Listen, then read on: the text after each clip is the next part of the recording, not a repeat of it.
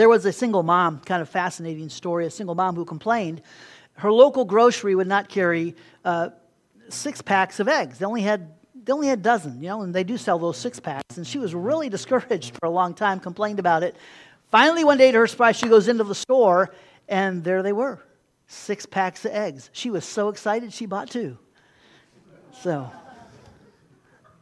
the little things in life, right? The little things in life. There was that Facebook page, that lady who posted on Facebook as well, to the guy who stole my antidepressants. I hope you're happy now. So, anyway. As I said, we're in week four of our series here, More to the Story, and another powerful story today. As we look at this idea, as we journey with Jesus to the cross and out the other side of the empty tomb, and we're looking at each of these stories, these miracles, these encounters, we're looking at the more of the story. We've seen in the story of the Good Samaritan and when Jesus turned the water into wine, and last week with the nobleman's son, we've seen this basic reality play out. Here's our big idea for the whole series Jesus puts the gospel into everyday language. And so he takes the gospel, the, the, the Easter narrative, and he puts it into everyday language that we can understand it. And, and he weeds it into the story in sometimes surprising ways, like with the Good Samaritan or the, the, the wedding, and then when you turn the water into wine. The gospel's in there. And, and it's very obvious if you just look and look at some of the phraseology and some of the symbolism. It's really incredibly powerful. In fact, we've looked at uh, this kind of as a key verse for this series. John, as I said, John has eight of these signs, not seven, but there's actually eight. And uh, he has eight of these miraculous signs um, that point us to Christ. And it says this in John 20 as, at the end of his book. Now, Jesus did many other signs in the presence of the disciples beyond these eight, which are not written in this book.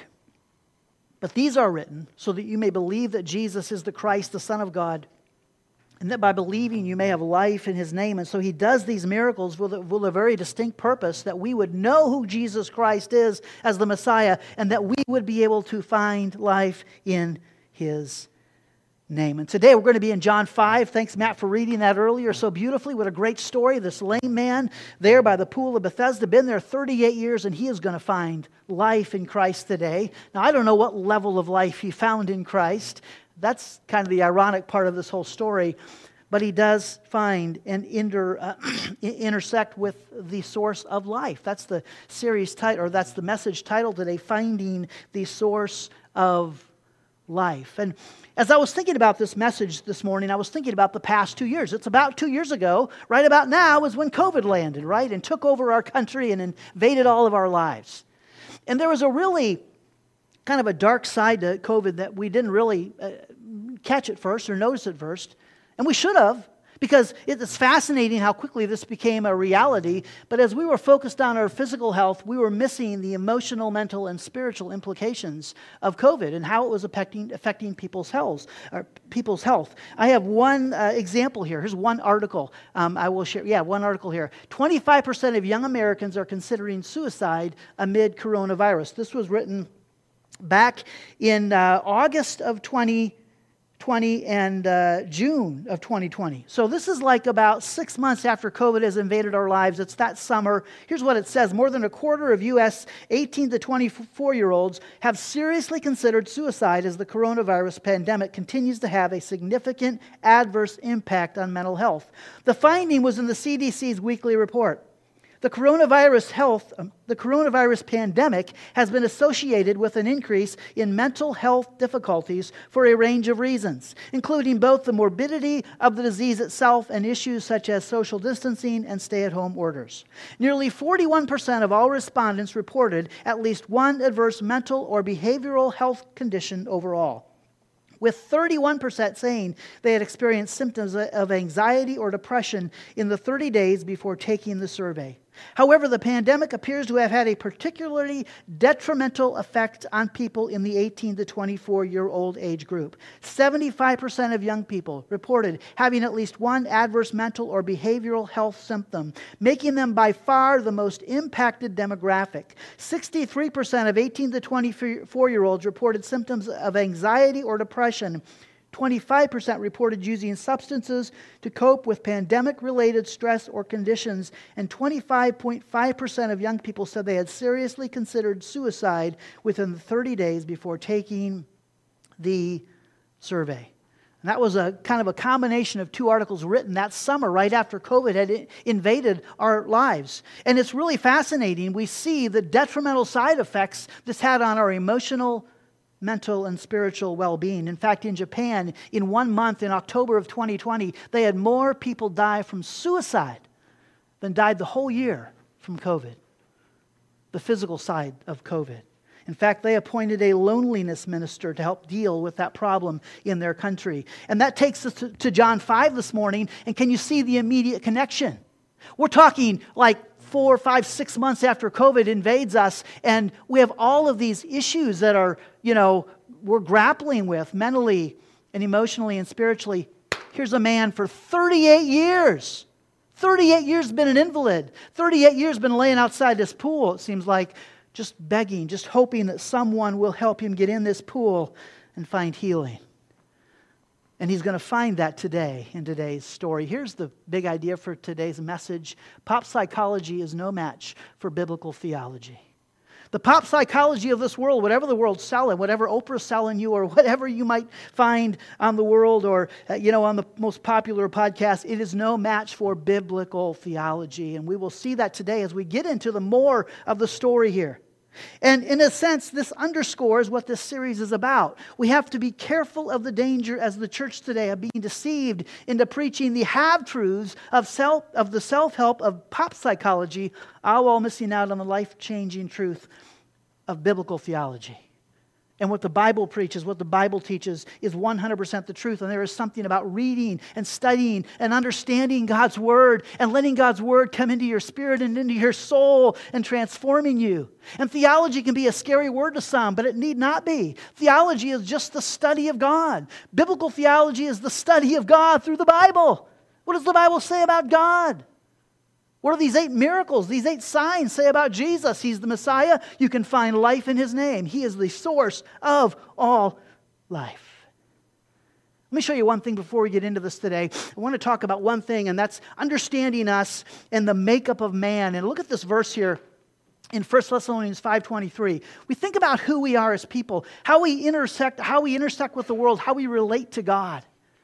Well, we know that we were created in God's image, right? And here's one example of that. 1 Thessalonians 5:23. Now may the God of peace himself, writes Paul, sanctify you completely. What's completely? May your whole spirit and soul and body be kept blameless at the coming of our Lord Jesus Christ. We are a spirit, we are a soul, we are a body. Just as God is a triune being, we are in a sense a triune being. We are our own three in one, not in the same way the deity is, but that's the nature of who we are. So let me, let me explain this to you, because I couldn't, you know, I was thinking back, I couldn't have explained this 25 years ago when I started in ministry. Today, I, I have a really good handle on who we are, the makeup of man, and who we are. Look at it like this understanding us. Now, here's the reality who I am before I'm saved and after I'm saved is entirely different. So the makeup of man before I am saved, here it is, before salvation in the flesh, who am I? I am a soul. What is my soul? My soul is my personality. It's my thinker. It's my feeler. It's my chooser. That's who I am. I'm a soul. I have a personality. I make decisions. I feel. And then I have a spirit. And my spirit, thanks to Adam and Eve, my spirit is dead to God.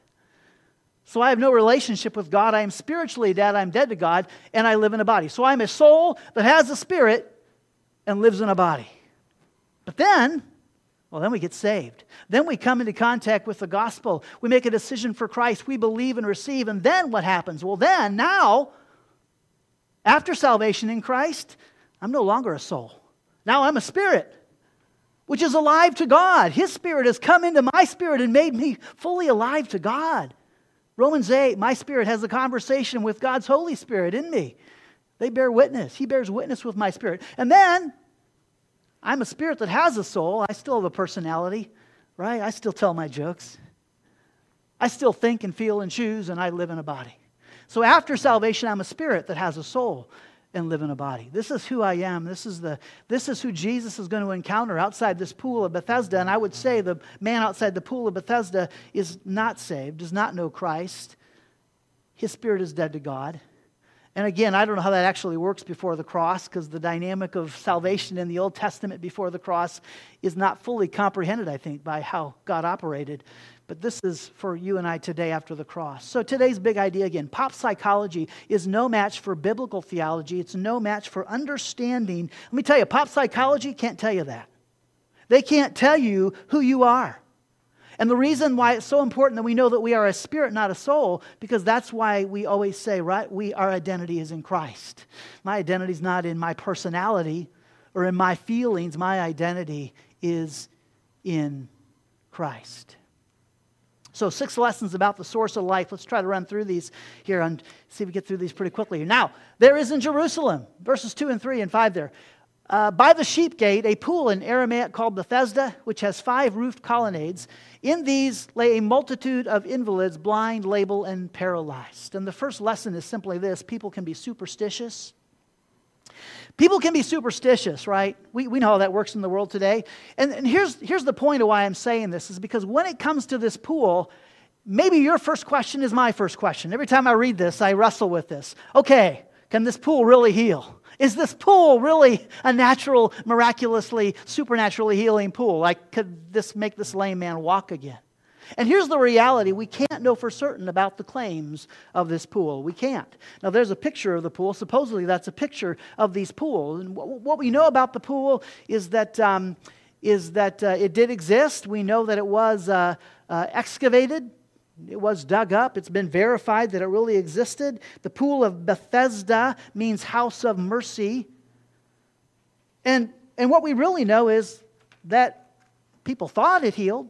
Whether it really healed or not, that's another question. We really don't know. People can be superstitious. The other thing we know here is that verses 3 and 4 in our text, um, well, I don't, I don't even think it was probably in Matt's Bible. I, I didn't even uh, listen real close when he was reading there to, to realize. But here's verses 3 and 4. You'll find this in the King James Bible. You'll find this that, that, it, that, that translate their Bible from certain, uh, certain manuscripts. And it says that they were all waiting there by the pool, waiting for the moving of the water. For an angel of the Lord went down at certain seasons into the pool and stirred the water. Whoever stepped in first after the stirring of the water was healed of whatever disease he had. And that's not in a lot of translations, that's just not there. And so the theory is that that was kind of like commentary that got added into some of these older, uh, older manuscripts that the King James was translated from. And it does interpret verse 7, like this man saying, I can't get in the waters to be healed. And, um, and so, so whether this is a legitimate healing pool or not, I am actually skeptical. I don't think that this pool healed that way. I don't think that's the way God would have operated. And, um, and I think as we look at the story, we'll see there's more power in the reality that this, heal, this pool really couldn't heal than it could really heal when you look at the spiritual, symbolic nature of this whole story. Not going to spend a lot of time here because it really is irrelevant to the story anyway. It doesn't matter if this pool can heal or not. Some people have likened it to maybe this. Here are the Saratoga mineral baths. Discover the allure of the mineral baths in Saratoga Springs, New York, which have long been celebrated for their amazing healing qualities and health enhancing minerals. The bubbling mineral springs of Saratoga put forth cold, carbonated water from deep within the earth. Bathing in these effervescent waters is a natural way to relieve stress, relax, and refresh the body. The benefits of the mineral water were well known to the Native Americans who originally lived in the region, as they believed the water had healing and medicinal properties and highly revered it. So that could be what this pool of Bethesda is. It could just be a natural, not a supernatural, but a natural, kind of natural, somewhat healing spring. Bullinger, the brilliant Bullinger from the Companion Study Bible, says this The water was intermittent from the upper springs of the water of Gihon. The common belief of the man expressed in verse 7 is hereby described. All will be clear if we insert in parentheses, thus, for it was said that an angel came and stirred up the waters. I love how he does that. He's saying basically these intermittent waters that they, the, way they flowed was they just were sporadic. And there was times when they would flow in and they would look like they were bubbling up and they were more agitated than at other times. And so there was this superstitious belief. And I tend to think that's probably where this whole story lands.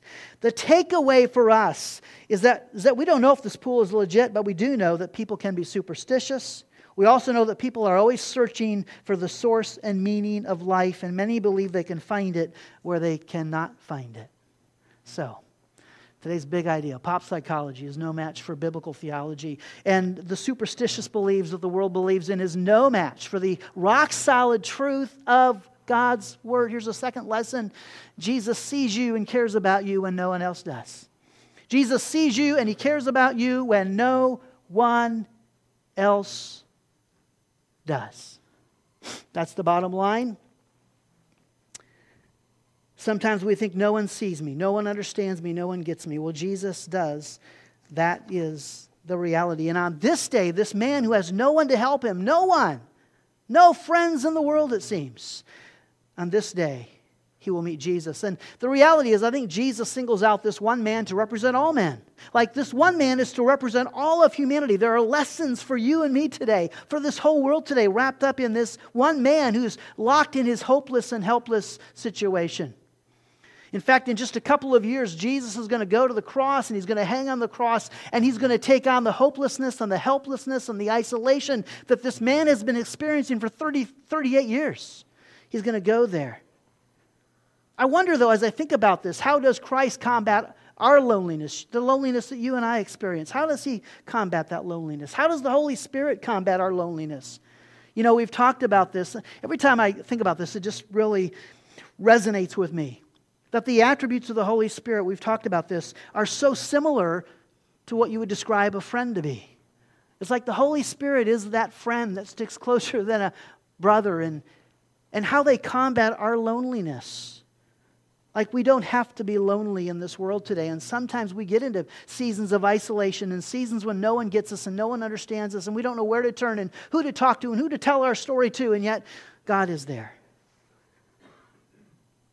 And we see in this story, really, as well, then, we see in the scriptures as well, then, the brilliance of the church, really. Because how does God use the church to combat our loneliness? What role does the church play? Because as much as I can say, well, the Holy Spirit's my friend, and, and God's my father, and Jesus is my brother, and they're there, and, and, and they combat that loneliness in me, the reality is we need the human intera- interaction of each other. We do. That's the thing that was so missed in, in the whole COVID thing. It's like we were so fixated on the physical health of people where people were falling apart emotionally, mentally, and spiritually.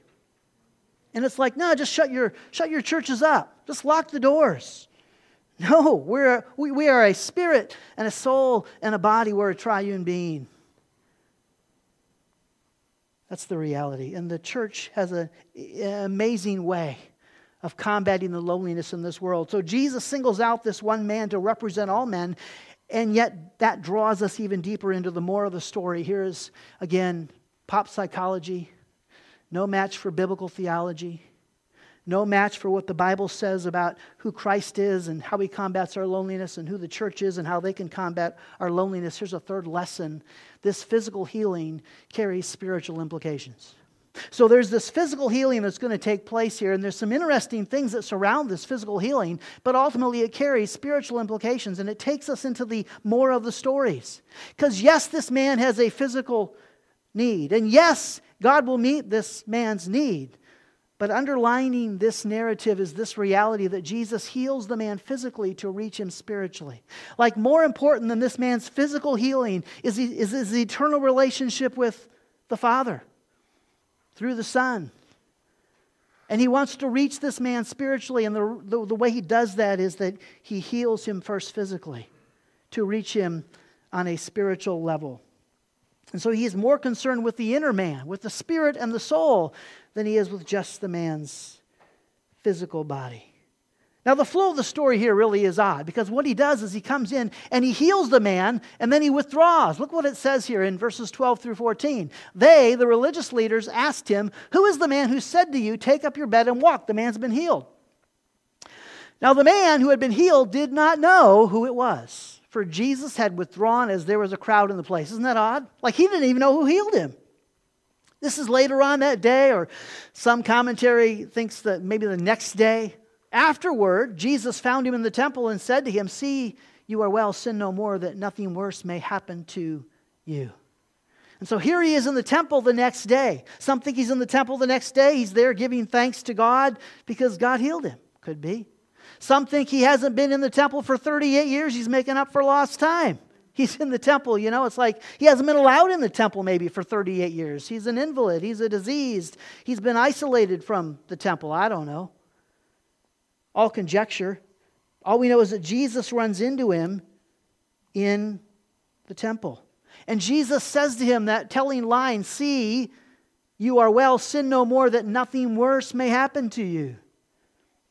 Consider some of the spiritual parallels here as we look at the more of the story. For one thing, we could say this is that the pool can represent man's efforts. It's kind of like religion. Like, think man's efforts M for man, E for effort, man's effort or my effort. Think me. The pool represents me. I have to get to the pool. I have to get in those waters. I need someone to get me in those waters. And it totally leaves God out of the equation. If I can get to those waters, I can be healed. And yet he couldn't get to those waters and he couldn't be healed. This is the religion. And this takes us into the more of the story. Now, consider this. Watch this. As you move on down in the text, you see, after the narrative, after the man's story, after the healing and the religious objections, then we get to the more of the story. Because if you look down in verses like down in verses 24 through 29, especially in these verses, we get into some of the more of the story some of the moral of the story. Verse 24 Truly, truly, I say to you, Jesus is now, now the narrative's all done, the story's all done. Now he's going to give us some of this biblical theology here. Truly, truly, I say to you, whoever hears my words and believes him who sent me has eternal life. He does not come into judgment, but has passed from death to life. And so the pool is representing my effort, my ability to get to God, my ability to save myself. But notice this that in the story, Jesus came to the man without being asked. That's Christianity. That's not religion. That's Christianity. That's Christ coming to this earth. No one asked Jesus to come. No one said, We need you to come die for us on the cross. We need you to come save us. Jesus just showed up, went to the cross, offers us forgiveness, offers us his life, offers to help us escape the judgment of our sin. And here's the thing so this man hears the words of Jesus and he responds and he takes up his bed and walks. But does he really hear the words of Jesus? Because what Jesus is really saying is he's speaking to him spiritually, he's speaking to his spirit and his soul spiritually. 25, verse 25 kind of zeroes in on this even more. Truly, truly, again, I say to you, an hour is coming and is now here. Right now is here. The hour is here. It's just happened with this man. When the dead will hear the voice of the Son of God, and those who hear will live. He has just come to this man and said, Do you want to be healed? And he's actually, asking him for more. He's saying, Do you want spiritual life? Do you want to be saved? Do you want, do you want to know the source of life personally? And if you'll hear me and if you'll respond to me, you can be. You can be saved. You can be saved. Remember, we are born as a soul with a spirit that lives in a body, and our spirit is dead to God.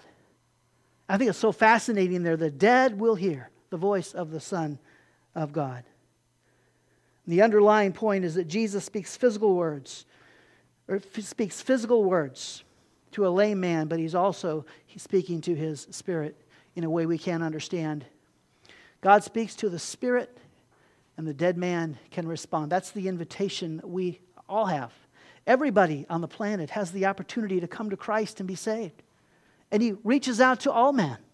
And they don't ask him. No one will seek after God. No one seeks after God. Everybody's gone their own way. Romans 3:10, quoting Isaiah, I believe. But God seeks us out.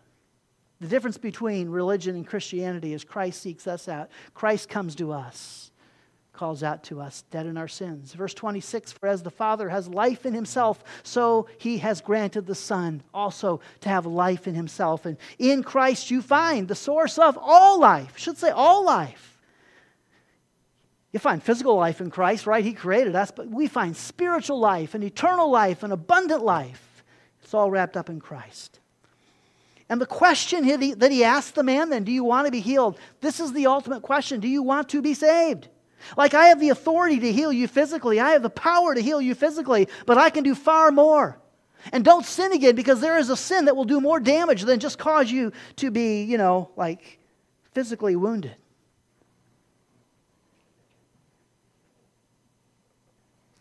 There's a sin that can separate you eternally from a holy God.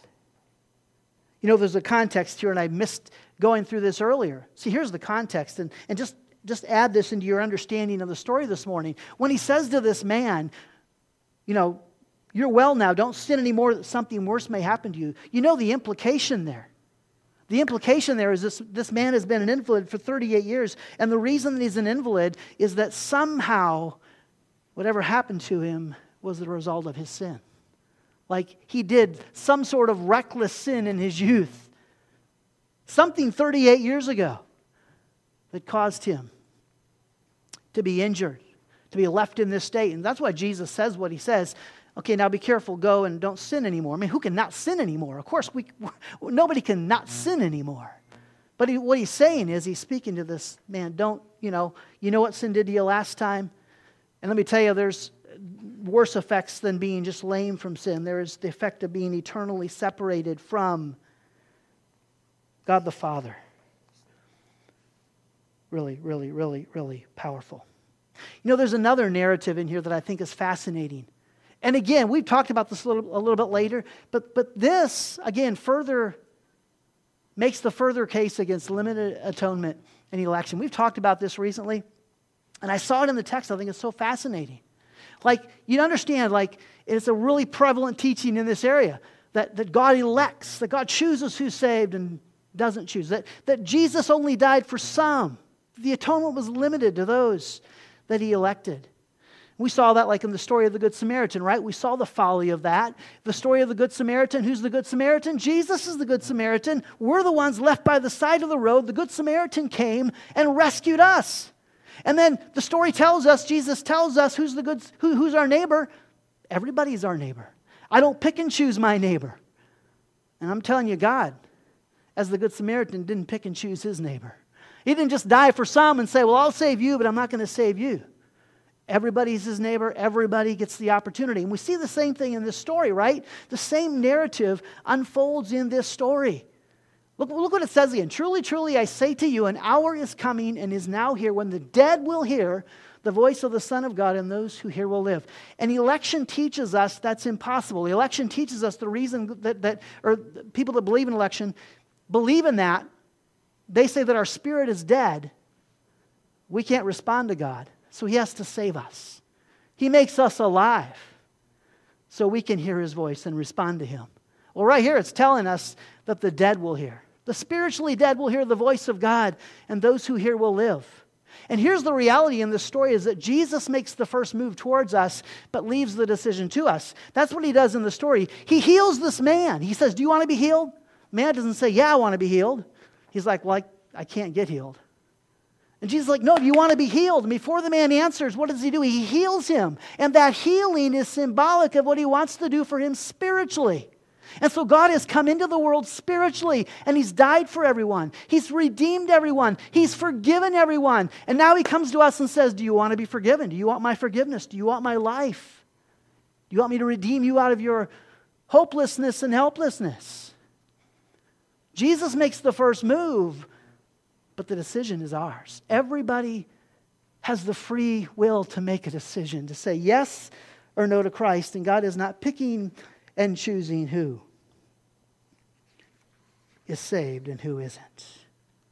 One more thing here at the end of this. Do not marvel at this, for an hour is coming when all who are in the tombs will hear his voice and come out. Those who have done good to the resurrection of life, and those who have done evil to the resurrection of judgment. Let me just tell you that the proof of our spiritual resurrection is seen in our physical resurrection, and that's why we walk by faith because we're not going to see the physical resurrection for a long time. But that verse is simply saying there's going to come a time when God's going to call everybody, saved and unsaved, redeemed and unredeemed, those who have put their faith and trust in Christ, and those who haven't, going to call them out of the graves, some to eternal life, some to eternal judgment and separation. Again, Pop psychology is no match for biblical theology. It cannot explain anything we're talking about this morning. It can't go into all this. It can tell you what you can do to feel better and how to handle your loneliness and how to have a better life. And this is the truth of what the Bible actually says about our relationship with God. Lesson number four religion is often the enemy of Christ. Oh, yeah. Religion is often the enemy of Christ, and we see that in the story, right? Isn't it fascinating in the, in the story? Consider this. While on one hand we see the concern of Jesus, the healing of this man, and the deeper spiritual implications, we are also confronted with the religious establishment. And the religious establishment doesn't celebrate with this man, doesn't celebrate that he's been healed. Now, that, that was the day, verse 9. That day was the Sabbath. So the Jews said to the man who had been healed, It is the Sabbath, and it is not lawful for you to take up your bed. But he answered them, The man who healed me, that man said to me, Take up your bed and walk. They asked him, Who is the man who said to you, Take up your bed and walk? And I think they know. They already have their answer. How many people are running, running around at this time healing people, especially on the Sabbath? They know who did it. Like, who, who told you to do that? And you know what's really fascinating in the story, too? Because what does Jesus do? Jesus comes to the man, right? They, they tell him, hey, what are you doing? That's wrong. That's a sin. Jesus comes to the man and says, now you're well. Make sure you don't sin anymore. Which means indirectly, when I told you to pick up your mat and walk with it, that wasn't sin. that was a celebration. That was freedom, the freedom that we have in Christ. I was thinking about this reality of what religion, how does religion miss the mark? Here's a few examples like religion finds its identity in self. Like religion is all about what I have to do to reach God, and religion is all about how good I am and how righteous I am. It's about my self righteousness, and it misses the reality that my righteousness is all wrapped up in Christ. It's all about what He did, that He came to me unprovoked and loved me first, and I only love because He loved me. Hmm. And then religion defines God to our liking. Oh, that's what religion does, right? We see it all over the world. Religion comes along and a new religion pops up and they just invent God in their own image. And even in the Christian religion, we can do that. Like we can, like the, the, the Jewish people, they had Yahweh. They had this relationship with God. What they do? They well, they made God into their liking, and this is what the law means, and this is what the law doesn't mean. Understand that this man carrying his mat on this day, he's not violating the law. He's only violating what? Their religious interpretation of the law. Totally missing the fact. And then how about this one? Religion focuses on law over liberty. Right? We have Christ today. We have the law of Christ today written on our heart. We don't need the law written on stone. We have the law written on our heart. We have the freedom in Christ. And if I submit to Christ and surrender to Christ, I'll live a life of freedom. I'll live a life of liberty, but I'll live a life that brings glory to God. And here is this man who has the freedom from Jesus to be healed, to take up his mat, to run home, to be a testimony for everybody. I was lame for 38 years. Someone has set me free. Look at me. Look at what God has done for me. And then finally, religious religion exalts the act over the authenticity, right? Like religion is all about, you know, what does our worship look like? Over is it really authentic? Is it really authentic worship from the heart? That was the, the religious leaders' greatest issue, and Jesus called them out many times because they honored him with their lips, but their hearts were far from him. John 5, 16 and 17, and this was why the Jews were persecuting Jesus because he was doing these things on the Sabbath. Oh. But Jesus answered them, My Father is working until now, and I am working. Do you love the irony there? It's like, you can't work on the Sabbath. And Jesus is like, sorry, God's working and I'm working, and it's the Sabbath and we're working because, you know, honestly, we, we kind of invented the whole Sabbath thing and we're kind of like, yeah. And our work is not violating the law. It's not.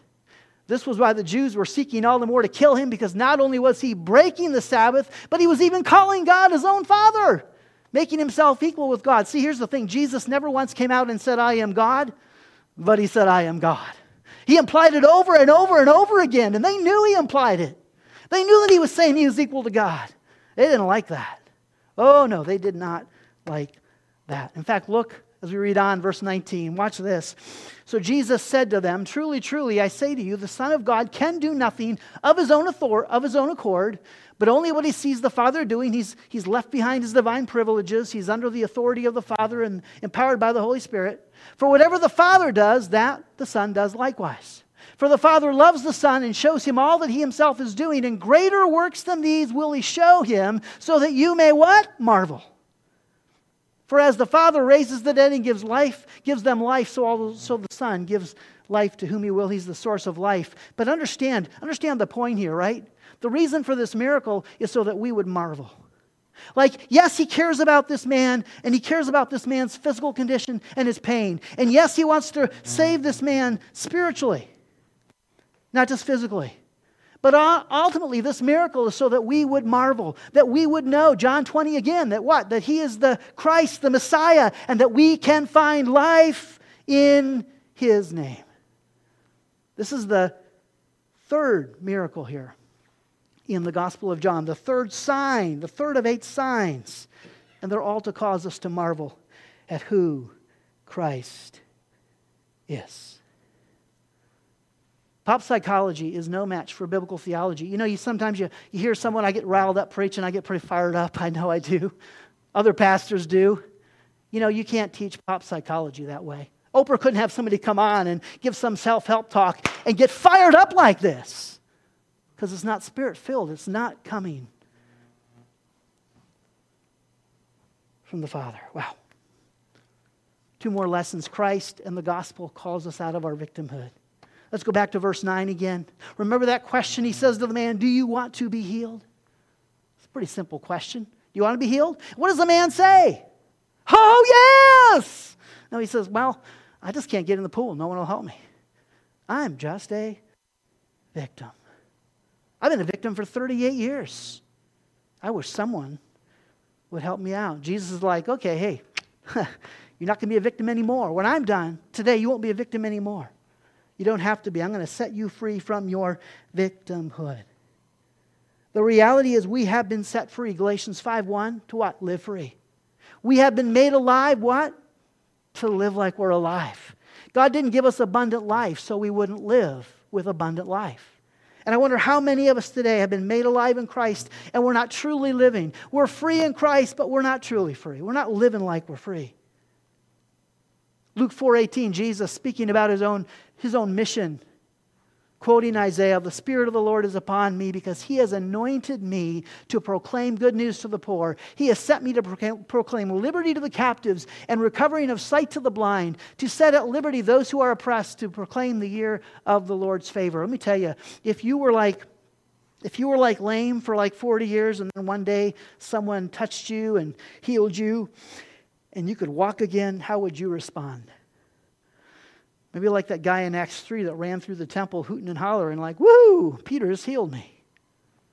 Or if you were blind for like 40 years and then one day someone came along and gave you back your sight, how would you respond? Would you be like, oh, thank you? Or would you do cartwheels? Would you go on Facebook? Would you tweet it all over the place? I can see again. I can see again. See, here's the reality. Can I tell you this? I can be victimized without being a victim. Little secret for all of us who know Christ. Like we can be victimized in life, like we can be abused and we can be slandered and we can be stolen from. Someone was just asking this week about forgiveness. Like, how do I deal with forgiveness? How do I, I want to forgive somebody? And as we talked, I'm like, I think you've forgiven them. But the difference is, is that just because we forgive someone doesn't mean we forget what they did and that we don't hurt from what they did. So we can be victimized and we can hurt without being a victim. That's the reality. That is the message of the cross. Think about it. That's the message of the cross. We can be victimized by a drunk driver, an abusive spouse, through identity theft, an unjust boss. But here's one thing that no one can ever do no one can ever steal your identity in Christ. And you are a victor in Christ. You are not a victim, and you need to know that. We need to know that. I need to know that. We all need to know that because there's all times, there's all periods. There's probably some time this week when we lived as a victim. When we called up in our little silent world and we were isolated from everybody else, and we, like, what a victim I am. How unfair that that would happen to me. As I said, that's the point of the cross. Jesus was victimized, right, in his, in his, earthly ministry. He was victimized on the cross for six hours. He was victimized. For the final three hours, when darkness fell on the land, he was especially victimized as he took on sin and he took on death. And he actually went in, I believe, that's when he ascended into hell on the cross there, taking all our sin, taking on spiritual death for three hours. He was victimized. But here's the point he was victimized, but he was never a victim. The cross didn't win, Jesus won. Sin didn't win, Jesus won. Satan didn't win, death didn't win, darkness didn't win, Jesus won. He came out of that grave, he was the victor. You can be victimized, you don't have to be a victim. How do you know? Maybe some warning signs when you're living as a victim, maybe when you get stuck in life. You ever get stuck in life like you just can't get out of this rut? You're just stuck. There's, there's a sin you can't defeat or a behavior you can't get past, and it just keeps beating you up. And stop living as a victim and say, I have the victory in Christ. My identity is in Christ. Christ has come into me and, and given me, given me a renewed purpose and called me to serve him for his glory. I don't, I don't need to be stuck. Maybe when we primarily associate with others who share our problems, we're good at doing that, right? I remember growing up, uh, growing up, I guess growing up, but I remember back 20 years ago, you know, Shad was really young at the time. He was about six or seven, and we would go to support groups for other parents who had autistic kids. Nothing wrong with support groups. Nothing wrong with that at all. Don't, don't hear me say that's wrong. I'm just saying, I wonder if our tendency sometimes can be to get in support groups of people who can all identify with how we've been victimized. We're just a bunch of victims sitting around complaining about our life. How about when we identify ourselves by our former injustice? Like when we just wallow in what was done, the wrong that was done to us then you're living as a victim. Like, again, you can be victimized. You can, you can feel hurt. You can feel pain. You can remember it. You may remember it till the day you die. But you don't have to be victimized by it any longer. You, you don't have to be the victim. You can find victory over it. And I'm sure that the more and the longer that you live that way, there will come a time and point when God will take that memory and totally erase it from your life. And then finally, lastly, when we can't let go of the story, even the hurt. And again, there's a fine line here again between letting go of the story and the narrative and letting go of the hurt. That'll take longer. That's okay. It'll take a while. I understand there's a difference there. I think in time, God will take away that hurt. God will take away that pain. You'll let it go. It might take a while. But if, you know, 40 years later, you can't let go of the hurt, maybe you're just need to evaluate am I living as a victim? There's a fine line, too, between letting go of the story and then taking that story and using that narrative to bring glory to God. To say, this is my testimony. This is what God brought me out of. This is what God brought me. That's how I lived for 38 years, and look where I am today. I'm no longer a victim of myself, my sin, the enemy, this world, or anyone. One last lesson, coming full circle then. Catch this. I can be the miracle that people marvel at. Like I can be the miracle that people marvel at. Like, right? Why did Jesus do this, this sign, this miracle? So we would marvel. So we would say, look, it's the Messiah. It's the Messiah. And He has life for us, He has freedom for us, He has victory for us, and hope for us. And the reality is that I actually, coming full circle, when I process everything we talked about today, when I come to the source of life, when I realize that pop psychology is no match for biblical theology, when I get to that point, then I can actually be the miracle that people marvel at. There's a thing to just get rid of the, you know, the superstitious side of life, right? There's a thing of, of seeing the physical, of seeing the spiritual over the physical and coming to terms with those things. Here's how I wrapped it up. Here's a statement for us. As we see past the physical to the spiritual, as we find our identity in Christ, as we leave behind the emptiness of religion and let go of our victimhood, we can then be the miracle of life people will marvel at and glorify God in. I don't know about this man.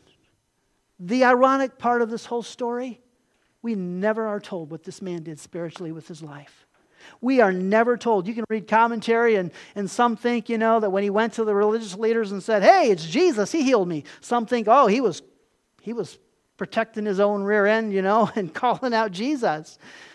Others think he was honoring Jesus. You know, we don't, there's so much conjecture when you read these stories. You just don't ultimately know.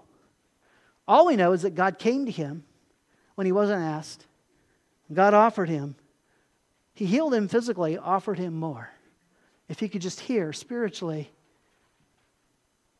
God was offering him more. If he would just receive it. And he could have a personal relationship with the source of life. Let me leave you this morning with this. This is a bit of a true story. I can't remember the name, so I will call him anyone. Anyone went to school with me, a class ahead of me, I believe. And I think he was like 16 years old. There was one of those high school parties, and he went. There he indulged in a little too much alcohol, which can be common for a high school party, and yet also very dangerous.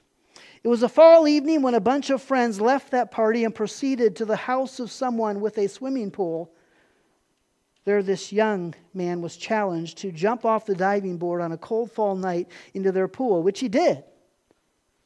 The only issue, and you can probably guess where this is going, the pool had been drained for the year. Moments later, the certain someone lies on his back at the bottom of this empty pool, never to walk again. And now, 38 years later, there is someone who is not just lame physically, but he is an invalid, emotionally, even spiritually unable to move past his mistake of over 38 years ago. So the story kind of shifts there from what really happened to what does happen, time and time again. People who are lame, not just physically, but they're an invalid emotionally and even more so spiritually, their spirits are dead to God. And then let's just suppose that one day this certain someone was encountered by Jesus, the source of life. He was encountered by Jesus and challenged to take another dive, this time into the arms of a loving, forgiving, and healing Savior. He was invited, like the lame man in today's story, to take this dive and realize that there was more to the story.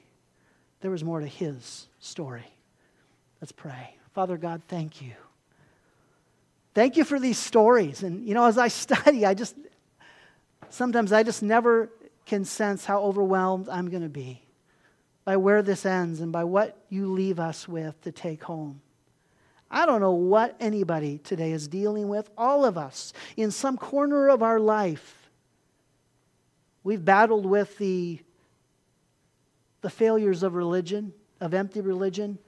And then at the same time, all of us in this room have some, in some way, been victimized and we're challenged all the time to not live as a victim. I don't know where this message lands for, for all of us today. And I don't know if there's anybody in this room today and their spirit is still dead to God. God, may they just know that you have come to them unprovoked. You have come to them and you said, I'll heal you spiritually. I'll give you eternal life, spiritual life, abundant life. You just have to receive it. Receive my forgiveness and receive my life. I'll make your spirit alive, and you and me can be one. Thank you for this good day. As we leave today, Lord, as we go out into the world today, may our eyes be open to those people around us who are laying outside of their own pool of Bethesda that are looking for answers. They're looking for life. They're looking, they're searching. May we, like Jesus, go to them and say, Hey, would you like to be healed? In Jesus' name, amen. Amen.